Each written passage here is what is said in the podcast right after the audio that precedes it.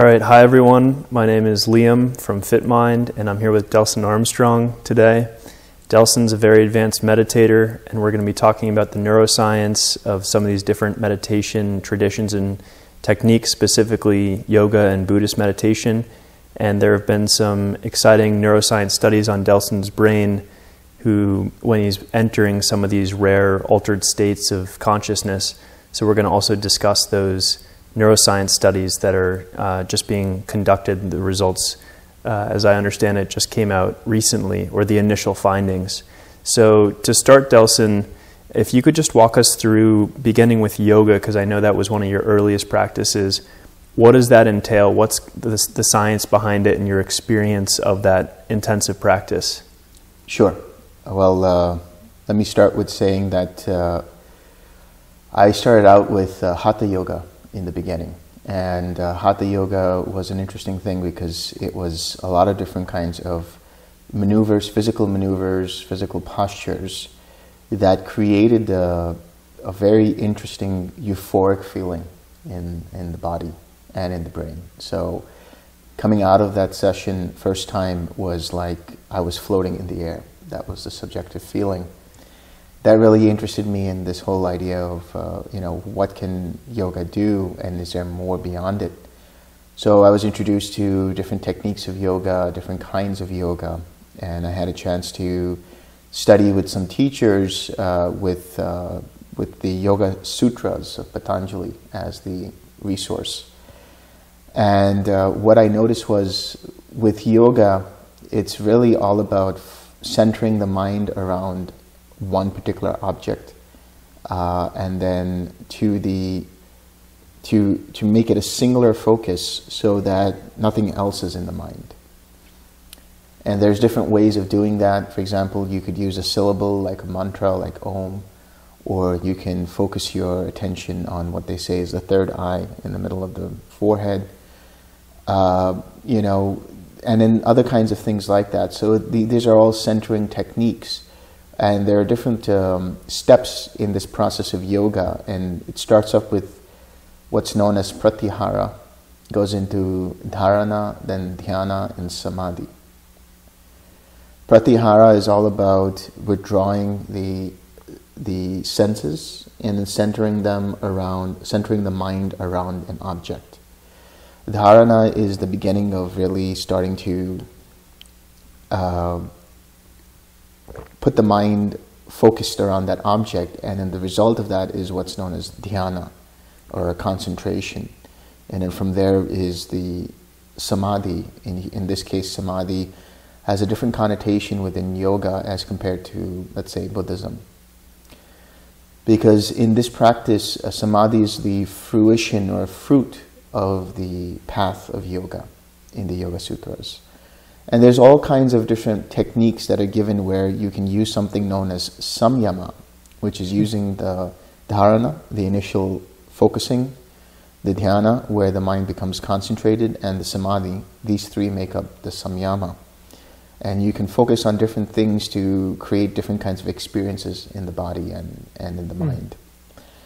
And there are different kinds of what they call samadhi, different kinds of uh, levels of meditation in yoga. We have what's known as uh, Ananda Samadhi, Bhava Samadhi, and these are all different kinds of ways of experiencing happiness and bliss, as they say.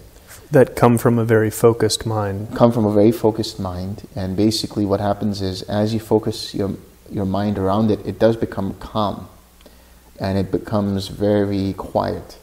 And then from there you experience this sense of sense of self or sense of uh, self, uh, some kind of a separate identity to beyond your body and, and your mind. Mm. And that, you know, in the Yoga Sutras, for example, it, it, there's, the first uh, line is uh, basically, and now yoga, meaning introducing the practice of yoga. The second one is yoga chitri, uh, chitta vritti nirodha, yoga mm-hmm. chitta vritti nirodha, which means the cessation of mental activities is yoga. Right. The, the cessation of mental fluctuation, so the mind's not going every which way, right? It's very or even a cessation of any kind of mental activity. Well, yeah, that's that's what I was going to get at because the the third uh, sutra in that says uh, tada drashtu swarupam, which means then you see a true self. Mm. So there's an idea that you come to a point after having ceased all of these mental activities in the background where there is a sense of self that the mind or you, you experience, so to speak. And that is known in yoga as the, the purusha, the soul or the spirit or the consciousness, which then joins with what's known as prakriti, which is the superconsciousness or the cosmic force. Yeah. And that, that's the union which yoga really means to, to yoke. Right. So to unite the small soul with, let's say, the super soul.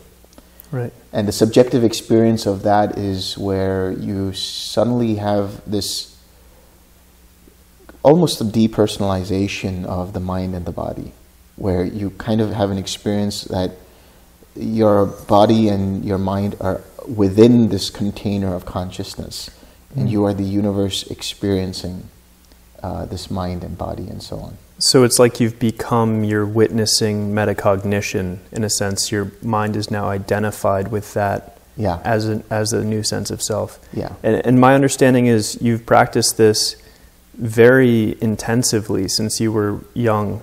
You talked about, uh, for example, going into a cave and even like a dark retreat experience Yeah. and experiencing some of these things in the Himalayas and really manipulating your nervous system. Yeah. Uh, could you explain a bit about your practice as you went through it? Yeah, sure. Well, while I was in the Himalayas, like you said, the dark retreat, uh, there's a there's a process known as Kayakalpa, and it's actually a de-aging process, and it's based in a in a in Indian science, ancient Indian science known as Siddha Yoga. And in Siddha Yoga, the idea is that you go through this like process of about 40 days to 90 days where you're in a dark retreat. So there's no light at all. And you're taking certain kinds of medicinal herbs uh, which come only from the Himalayas. And they cleanse the body, uh, they purge the body, and they have some kind of a effect on the, on the nervous system. They have an effect on your, your gut bacteria and they have an effect on uh, the, the, the cells themselves. So it increases, uh, for example, uh, mitochondrial activity. So it energizes the body. But beyond that, in terms of the actual dark retreat, what's happening is you are becoming very sensitive to light. And so when I had this dark retreat, there were all kinds of visions in front of you that happened.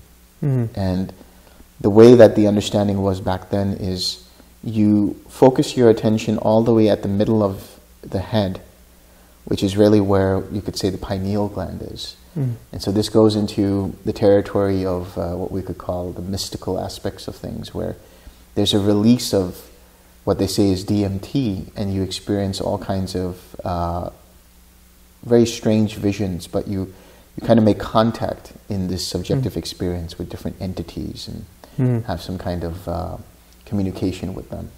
Yeah, it's it's really cool, and I, I think in psychology that's called prisoner's cinema. But you're really taking that to an extreme level by doing 40 days in, in darkness. Yeah.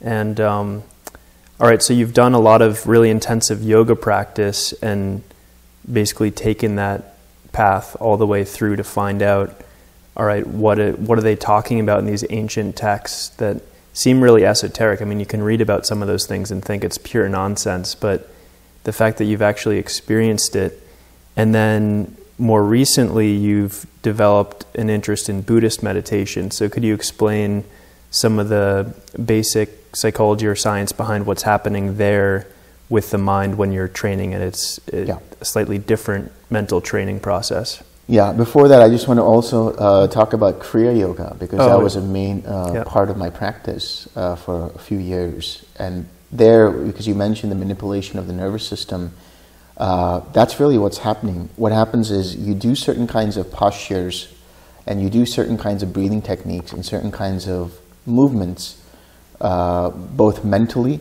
like you are basically circulating what they call the Kundalini in different parts of the body and the spine and then along with that is the breath and certain kinds of mantras that you you chant mentally, and that's supposed to create some kind of an experience, which I did experience.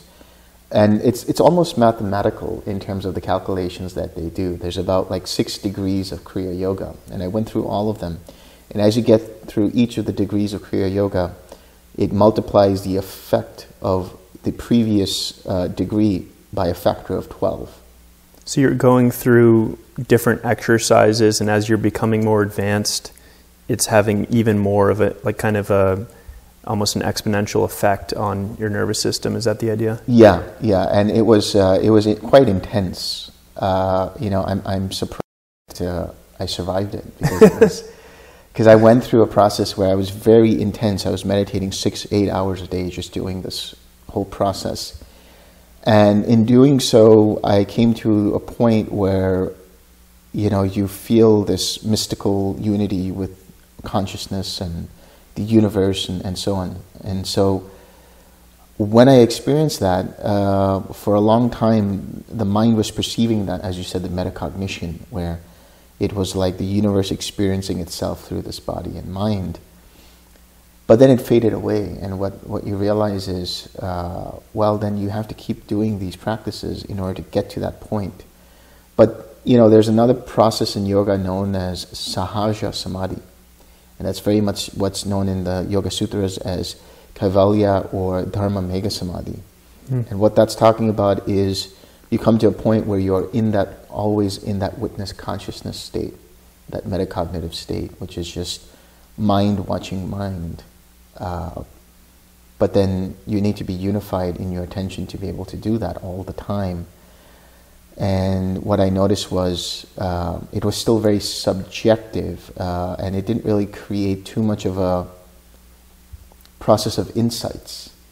Yes, there were these really interesting experiences, but then my my realization was, in my experience, that there was no real change in personal development, so to speak like I was still experiencing the same things subjectively from a, from an egoic standpoint. I was still experiencing things in the sense of liking things and craving for things and mm-hmm. so there was still some tension in your mind yeah. that was causing some suffering right on a even if not on as much of a scale there was still some kind of yeah clinging yeah and so that kind of brought me towards uh, Buddhism and, and early Buddhist practice rooted in uh, what they call the Pali Canon. And I was actually first interested in Tibetan Buddhism, so I went through that whole process of Mahamudra and Dzogchen, got to that experience of Rigpa, which was really uh, qualitatively similar to the experience of Sahaja Samadhi. What is Rigpa for those who aren't familiar? So Rigpa is really um, just that that experience of mind or that experience of consciousness uh, without any self-referential thinking going on. So it's just basically seeing things, or as it's understood, seeing things as they really are, but there's an understanding that it's like consciousness, or there's an awareness, there's a knowing, there's a cognition there that is void of any personalizing going on. But what I realized is the, the, the experience is similar to that Sahaja Samadhi, and so it's a process of continually resting in that. But it's a conditioned state, as we call it. And what that means is if it's dependent upon conditions, then when those conditions are gone, it fades away. So even that consciousness, that rigpa, has a prior condition for it to arise. Yes. In other words, it's still impermanent and it's still liable to cause mental suffering. Yes, yes. Because the, the whole point there is there's still some kind of identity view there. Huh. There's still some kind of a sense of personal self. It's almost like you transcend this egoic self to a super self. but there's still a sense of ego there. It's just a spiritual yeah. ego, if you will. So you go for, just in case folks aren't familiar with kind of what you're talking about with that jump. So you, you go from being this kind of mini me in the head, somewhere located here. You know, it feels like I'm behind the eyes somewhere. I'm just this bundle of thoughts, and then you're I guess, for Rigpa, and it sounds like also the end of the yoga path, you're kind of all of a sudden just this field of consciousness that's experiencing everything. Yes, yes, that's exactly it. But uh, like I said, that was the experience. So I went to the end of that, and um, I decided to go back to the early Buddhist texts or the understanding of what it's like in the, the Theravada texts, as they say. And I got introduced to it by searching for, well, primarily I was interested in loving kindness meditation first. So uh, I searched for metta on uh, YouTube, and I got introduced to Bhante Vimalaramsi. And I started watching his videos. Couldn't really make sense of a lot of the things he was talking about from the suttas, but then I decided to take a online retreat, and uh, that was in 2016. And while I was doing it, I was following the instructions. I was looking at it from the attitude of a beginner, like completely new and fresh to this whole process. And I got introduced to what were known as the jhanas. And so these are very much similar in the sense of you have the dhyana or the samadhis in Yoga Sutras, but they have a different way of looking at it or perceiving it because the jhanas are levels of ceasing activity uh, and then there are also levels of understanding or insight into this process of the mind. So, one of the things that really struck me was the mindfulness aspect of it. Like, what is the mindfulness that we talk about? Because mindfulness has been described in so many different ways. But this particular definition from, from Bhante Vimalaramsi really makes a lot of sense uh, to my mind, which is it's observing how mind's attention moves from one thing to another. And so here the meditation is very much an open awareness. Mm.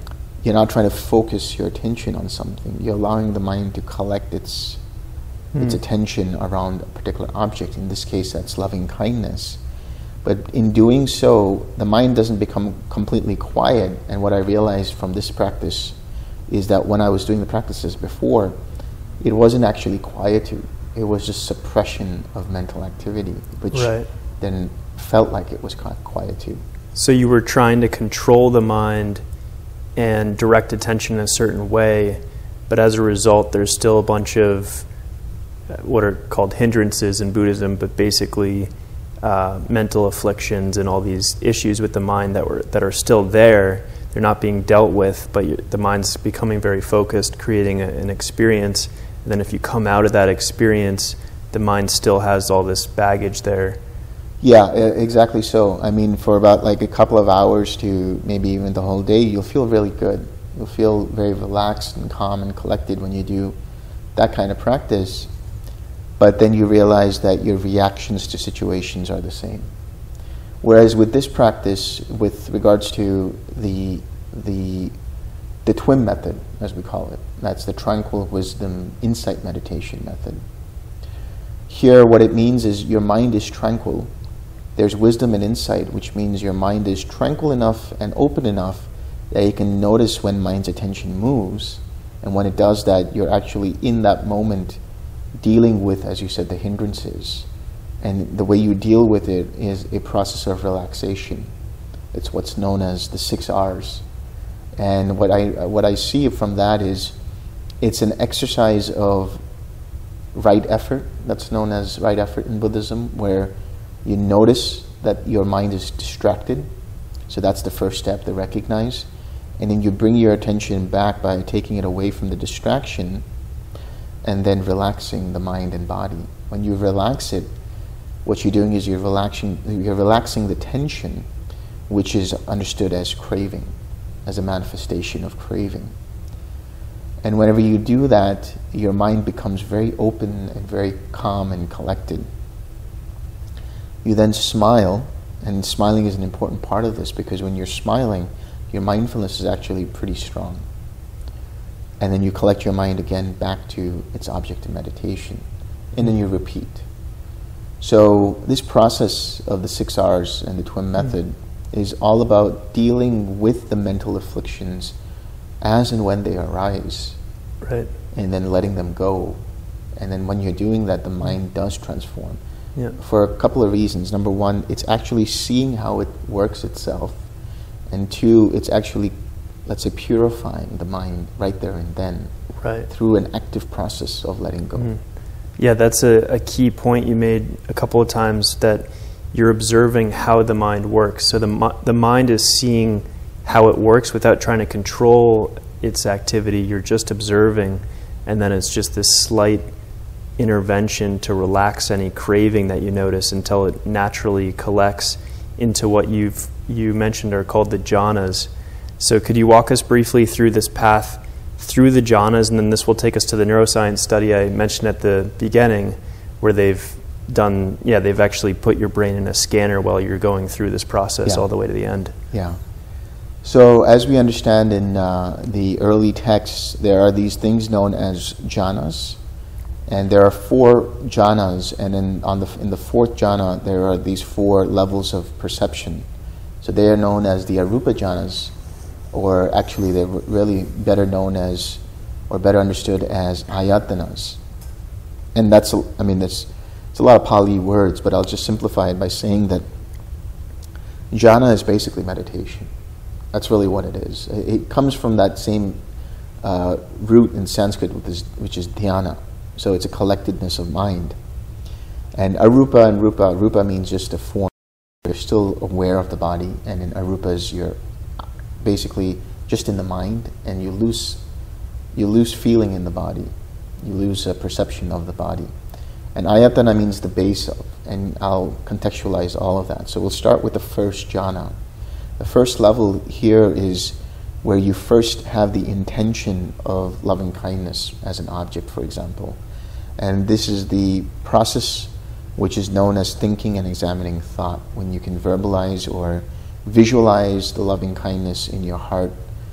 And you verbalize with certain statements like, may I be happy, may I be well, and so on. And for the first 10 minutes, you're feeling this experience of warmth in, in the chest. Uh, subjectively, it just feels really good. It just feels very uh, light and calm and happy and collected. And then after that, you send it out to what we call a spiritual friend.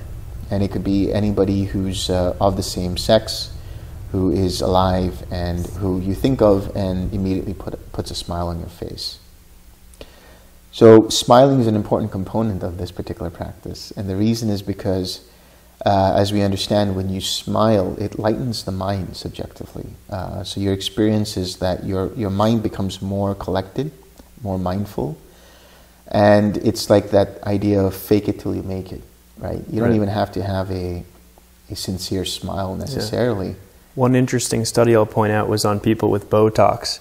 so they, they physically couldn't stop smiling, and the impact on their psychological state just Yeah. from that was was substantial. Yeah, so there's something to be said about that. And, you know, the understanding is you, you see like an image of a Buddha or, or a statue of the Buddha, and you'll see a little smile on his face. And that's, that's actually a teaching uh, to, to remind you to smile. So, this is what we call a feeling meditation, a smiling meditation. And so, when you become more collected in your mind, which is you're still open in your awareness, but it's sort of circulating around this object of loving kindness, the attention, you start to feel what we call is joy and happiness and unification of mind. So this joy can be experienced in the body in a very vibrant way. You can experience, some people experience a sort of heat in their body. Uh, some people experience some kind of vibration in their body. And some people just feel very happy. It's just a very uplifted state. And what's known as uh, happiness, which is the comfort of the body, the tranquil, tranquility of the body. So the piti, as we call it, is that, that vibra- vib- vibratory happiness uh, or joy. And the sukha is that comfort in the body and then the unification of the mind. Now, what happens is, at a certain point, if you're still progressing on this practice, you get into what's known as the second jhana. And in the second jhana, the, the mental humdrum drops away. And, and what I mean by the mental humdrum is you started this process with verbalizing or visualizing, and there was an intention to be in the loving kindness. But that drops away, and all you're experiencing now is the feeling and quality of that feeling of loving kindness. So this is what's known as uh, confidence in the practice. Now it's almost like autopilot. Now the mind is just flowing with this loving kindness. And there's still that piti, there's still that vibratory happiness, there's still the sukha or comfort in the body, and there's still the unification of mind. But what has ceased, and as I said, these are levels of cessation. In the first case, in the first jhana, what ceases is all of the sensory activity, the, the, the mind being pulled in different directions by the senses. Because you close your eyes and you collect the mind around the mental uh, object of loving kindness. So you're no longer paying attention to what's happening with the ears or any kind of smells that are happening or the sensations in the body. It's now collecting on the mental plane. So that's what ceases in the first. In the second, what ceases is that verbalizing, as I spoke about, which comes in the form of not only the initial verbalizing in mind, but also that mental humdrum in the background. So it becomes the much inner quieter. chatter. The inner chatter. And so that, that goes away, and then that's the cessation of that. Now, in the third jhana, what ceases really is the, the, the vibratory joy. That uh, feeling of excited joy goes away, and it's much more tranquil. And here you're also starting to lose awareness of the feeling in the body. So if you're sitting down, for example, it kind of feels like you can't feel your hands, or different parts of your body feel like they're not there uh, or you might even just feel like you're floating. And some people actually feel the, the reverse of that, which is you feel like you're sinking mm. into the ground, you're becoming heavier. Mm. But there's no more sensation of where the body starts and ends. It just, mm. it's very, very subtle. somewhat equivalent to pratyahara in yoga, right? Because your senses are now completely uh, turned inward to the point where you actually, you know, someone touched you, you would feel it but you're no longer paying any attention to your correct body. Correct. That's right. And and the way to exp- the way to understand it is, as far as I, I'm aware of it, there are certain parts of the brain that are starting to become uh, less active. Right, like somatosensory areas. Yeah, yeah, yeah. And I and I believe it's probably also the uh, temporal parietal lobe, mm. which has to do with the sense of space and mm. the body and, and so on. So that starts to become less and less active. And then eventually, when you get into the fourth jhana, uh, this whole experience of the body from the head down, or from the neck down rather, is gone. And you kind of just feel it in the head, that loving kindness feels like it's moved up to the head. And what also ceases is um, that sense of that tranquil- tranquility, that tranquil happiness is gone and what's remaining is just this blank mind, which is equanimous. Mm. So it's very deep equanimity. And what happens here is that you also kind of lose awareness of the breath. Not that you were so aware in the first, second, and third jhana, it just seems more imperceptible. You're not paying attention to whether you're breathing or not, as such. And then we come to what are known, as I said, the arupa jhanas, or also the ayatanas.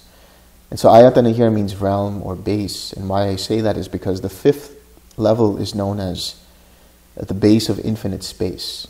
So that sense of infinitude of space happens where now you lose awareness of even the head and you're in just the mind. And there's no sense of where your body is. There's just this feeling of infinite space and expansion and it just continues on and on and on. And here the, the practice changes where you're radiating, as we say, the loving kindness, which can change to compassion. And the loving kindness here is a little more energetic, while the compassion is a little fuzzy and softer and, and much calmer. And then there is an experience of infinite consciousness, the sphere of infinite consciousness. So that level of expansion that we talk about in this infinite space starts to break down. And what's happening is you're starting to see the awareness, and the awarenesses start to break down. And what I mean by that is the consciousness that you experience starts to go into micro fragments of individual consciousnesses. And what we are experiencing here is, for example, in the internal contact of the eye. So, in the in the mind's eye, so to speak, you might see flickering or you might actually hear flickering in the ear, or feel certain kinds of electrical sensations on the tongue, or even smell phantom so- uh, smells. And what we are experiencing here, according to the text, is infinite consciousness. So it's not infinite consciousness that would be understood as being this eternal, all, all abiding, uh, you know, like field of field of, awareness. Yeah, or... field of awareness. It's just that it's breaking down to infinite consciousnesses, right? Individual awarenesses that arise and pass away in every moment conditioned by prior conditions like contact with that sense yes. base. Yeah. Yeah. So you see the impermanence on a really deep level. Yeah. Once you start to see that impermanence, then your mind kind of gets tired of it after a while. And this tiredness is what is known as dukkha. That's the suffering aspect of it. And then you realize that there's no controller here. It's, it's an impersonal process. And eventually it dies down, it stops, and you get into what's known as the base of nothingness. And some people have an experience of like sort of sinking down a level and then entering into the space of nothingness. Or some people have an experience of that flickering starting to slow down and there are gaps. and those gaps then become larger and larger until they become the, the, um, the viewpoint of the mind and the object of the mind, which is the nothingness. Yep. Now, in infinite consciousness, what happens is you experience a level of joy, but this joy is not vibratory, it's not energetic. It's a more content joy, and then that also changes into a much, much deeper equanimity at the base of nothingness. Then we get to a very interesting uh, stage known as the base of neither perception nor non perception. NPNNP. Yeah. It's a very interesting state. Um, the way people describe it is it's like you're asleep, but you're awake at the same time. Right. Um, and what we understand from here is there are these proto thoughts that arise. I call them proto thoughts, but they're basically what are known as formations, and they create sort of like it's like a it's like a bubbling up of a thought before it becomes a fully formed thought. Right. And so these bubbles you start to see, and they create these like disconnected images and colors and patterns and things like that, and you're not fully able to recognize them. Because the idea of perception in the Buddhist context means to recognize something. So we have contact, we have feeling, and we have perception. And the contact, as you said, was the actual impact of the sensory information with the particular sense. The feeling is the experience of that. So you see a color and you know it's to be a color, and that's the cognition of it. But the perception of something that I'm seeing as the color red, the knowing it of or labeling it of mm. as red is the perception of it. Right. So there's not a lot of things you can fully recognize, so to speak. Mm. And what happens is when you come out of this state, there's an instruction for a couple of minutes to kind of reflect on what happened. And you might start to see things, and you six R, as we say, which is to recognize it, release it, re- relax, and then come back and just be in a mind that is neutral. Yeah. So neither perception and non-perception is that state where I would I would uh, in my understanding I would equate it to a basically like an REM sleep, a REM sleep, where right. there's kind of fuzzy dreams here and there, and yeah, or even I mean, and subjectively from my experience, also maybe being aware in deep dreamless sleep to some extent too. Yes. Although there are the start of formation, so it wouldn't be exactly equivalent. Yeah.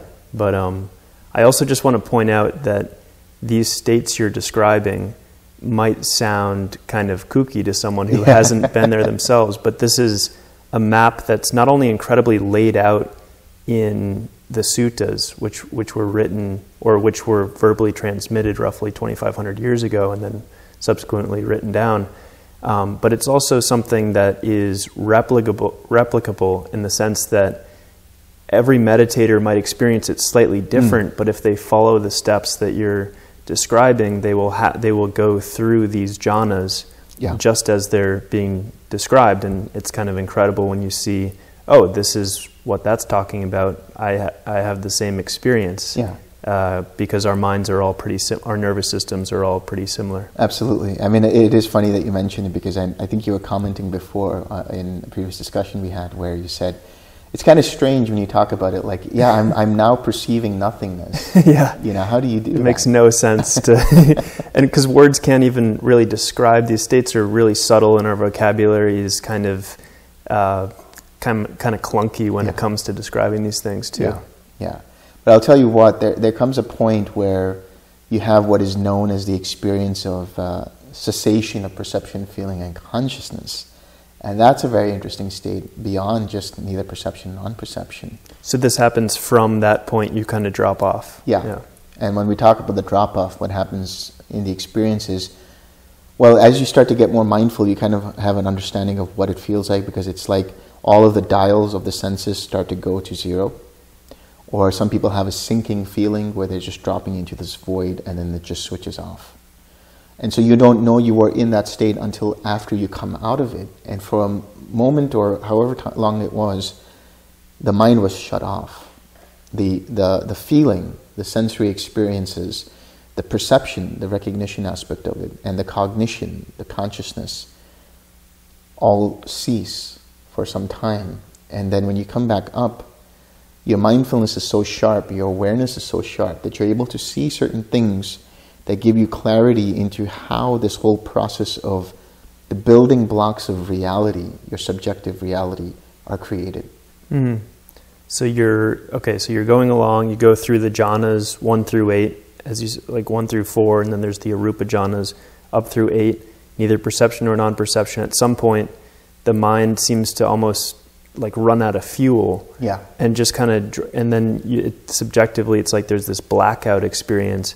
And as the mind boots back up, almost like a computer coming back online, your mindfulness is really sharp, and you start to see how this pro- how the mind works at, a, at the deepest level, and what results is you know all this joy and this this insight can create lasting cognitive changes. Yes, yes, because at that point in time, you no longer take things personally. Well, we have to understand that there are levels of awakening within the Buddhist context, but in the beginning, you realize that this is all an impersonal process. So you no longer are looking or have a belief in some kind of a personal, eternal consciousness that you take to be self. Now you see everything as a process through what's known as dependent origination. From this arises this, from this arises that. And really, there are these 12 links as we talk about, but just to simplify it, it just gives you an understanding of how uh, the world is created through your experience of contact, feeling, and perception, and then how you choose to react to it. You get better clarity on realizing in that moment, if you choose to react in a certain way, it causes tension and tightness, which is the craving, the clinging, and the being, and that causes further aggravation, further agitation of the mind and body. But if you are mindful in that moment and you choose to let go of it, then you don't experience further agitation. Mm. Okay, so the I've been teasing, uh, I guess, the audience with this study they've done on your brain, where you actually went into a cessation event that we talked just talked about, where the mind seems to almost shut off, and they put your brain under. I mean, this was a research lab in the Netherlands that is uh, kind of it's a world-renowned research center. This is top-notch, Yeah. very expensive equipment, Yeah. and they I think it was electroencephalograph, right, where they studied your brain waves as you went through this. That's correct. That's correct. Uh, the, I, it was uh, over, split about over two days, two different days, and it was through uh, through two different labs. So the first lab was looking at how uh, the mind starts to build what they know they, they call predictive modeling. So what they're trying to figure out is does the brain recognize things in the way of sounds, or does it recognize things in the way of speech? So does it recognize words, or does it recognize that this is a made up word and things like that?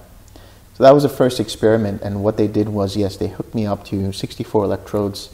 They also were testing my temperature, uh, my heart rate, uh, respiratory rate, and any kind of uh, subtle movements and, and things like that.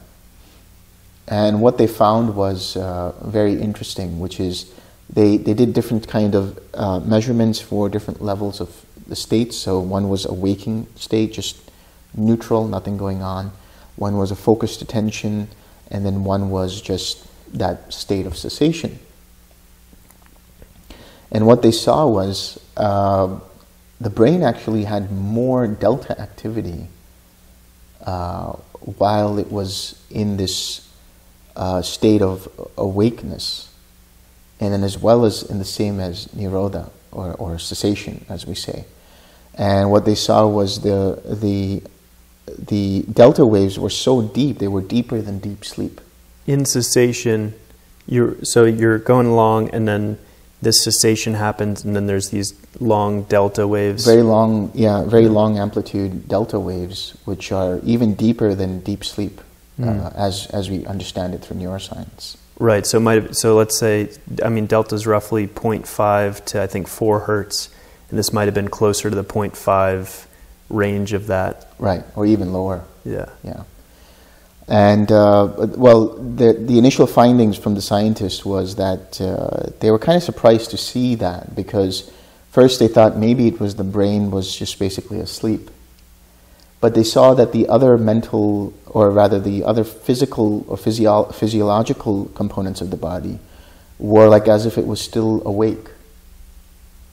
Uh, so the heart rate and the respiratory mm-hmm. rate and things like that were like as if they were still awake, but then the mind was completely shut off. It's comforting to know that your brain stem is still keeping your body alive. Yeah, yeah, and that's what we would call in Buddhism as vital formations or the ayu sankharas, which keep the metabolism going, which keep the cellular activity in a healthy way. Um, the other thing that they, they said was, uh, why, so that was the first study, and then the second study was in a sleep lab. So they had me go into a 90 minute cycle of sleep. And what they were kind of confounded by was that it looked like the mind was still awake. Uh, and so they asked me, Were you actually asleep or not? But then they saw that the physiological aspects of the body were like it was in a state of sleep, a state of deep sleep. But the mind looked like it was awake. And so, that's your subjective experience. You were aware while the body was going through a sleep stage? Yes, so the mind was aware of the different stages of sleep, uh, and there was this very sharp mindfulness, as we'll say. And because of that, uh, they were kind of, kind of confused by that because there was more delta activity while the mind was doing its own thing, uh, practically no delta activity while it was asleep, and then very deep delta activity mm-hmm. while it was in cessation.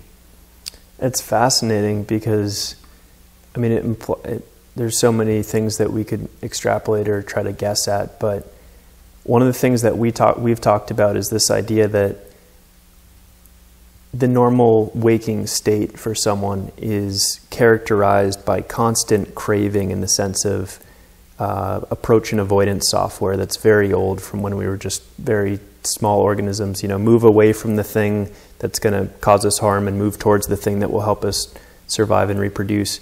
And this is just built, there's layers on top of it, but it's the most primal part of our brain. So, but we're doing that all day long. We hear something, we either like it or don't like it, and that kind of tension is pulling us, and then we finally get to relax and sleep and, and kind of recover from that day of trauma. And it seems like something different is going on in your brain. Uh, you know, you're not undergoing that waking trauma the same way yeah, normal yeah. brain might.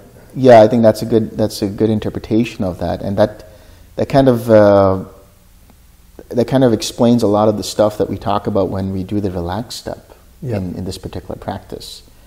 Because what we're saying is when there's the craving, there's a tightness and tension in the body, and we're letting that go, we're relaxing it. And you brought up the, the, that primal activity of the avoidance measure or you know, trying to grab something, whether it's food or, or meat. And that comes from this sense of this identity with the body and the, and the mind. And even that also has a very subtle agitation, subtle tension. And so the way sometimes I explain it is like, for example, a piece of chocolate cake. You see a piece of chocolate cake, you get hungry, and the, the, the mind is agitated by it and it craves it.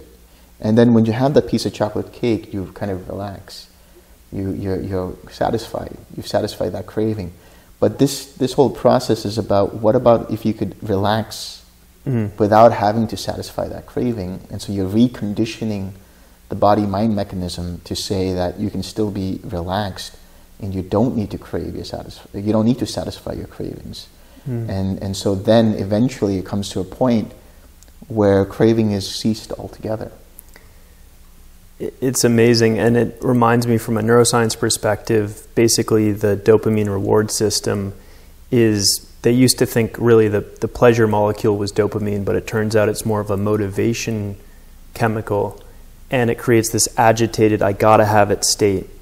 So you just think about the chocolate cake, you get this hit of dopamine, your mind starts to really latch onto that and it's not the dope the agitated feeling doesn't go away until you get the cake yeah. and as you've just said instead of giving it the cake and strengthening that circuit that says all right i'm going to have another thought about cake and then they'll feed me uh, kind of the, the mind getting you to be its slave almost um, instead you're relaxing that feeling and not keeping your attention on it and bringing up a, a wholesome content state so the mind learns to just stay, be content with, and, and gets a reward in that sense from relaxation instead of learning that it needs to get the cake before it can finally relax and stop being agitated. Exactly so.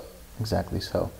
And I also wanted to point out a very interesting part of that uh, finding in the research, which has to do with intention and determinations. Oh, yeah. So basically, when we talk about determinations, we go through a process of determining how long the mind will be in a certain jhana. So that's the initial exercise. And then finally, you move your way up to the cessation of perception, feeling, and consciousness. And what I told the researchers was that about 10 minutes in, the mind is going to go into cessation. And at the 90 minute mark, it will come out. And what they found from the, from the reading was that at, at the exact 10 minute mark, everything stopped, everything like slowed down and it went into cessation. And then at the 90 minute mark, everything started coming back up again. And they were kind of spooked by that because. Understandably. Uh, yeah. So there, there's an interesting thing about intention that's, that's happening in the mind where somehow probably the vital formations that are dependent upon that intention continue to keep the body alive. And then it, there's some kind of an internal biological timer that mm. knows that at some point at the 90 minute mark, it's time to get back up.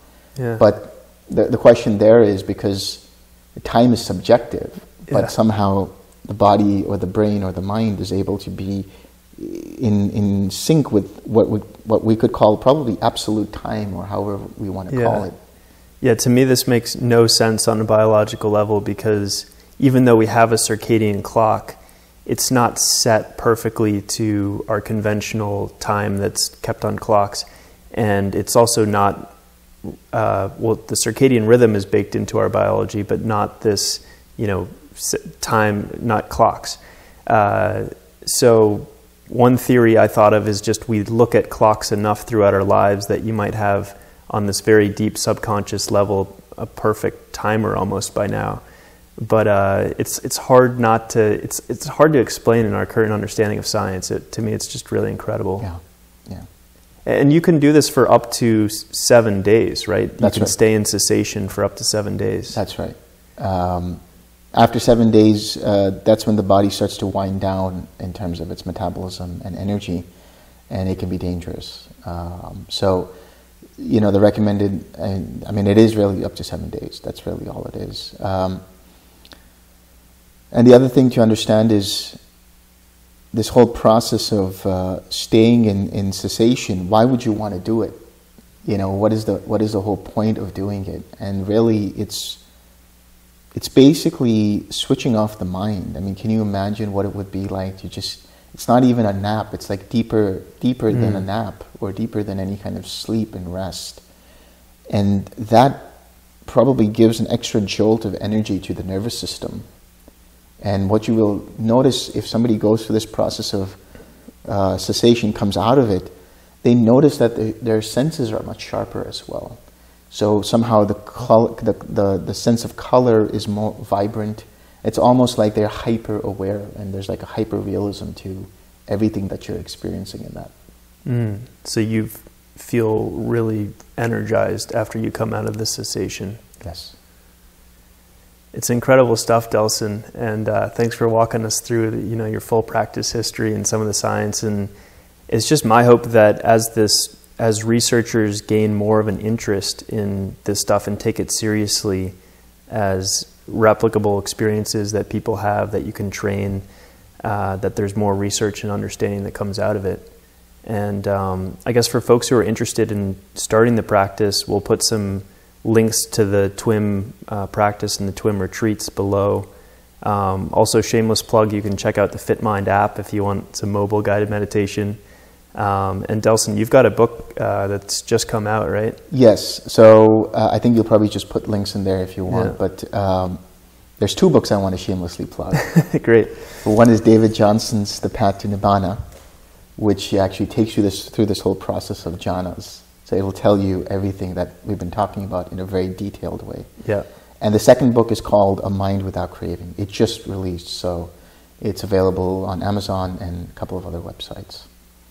Great. Well, thanks, Delson. This has been a lot of fun. Thank you.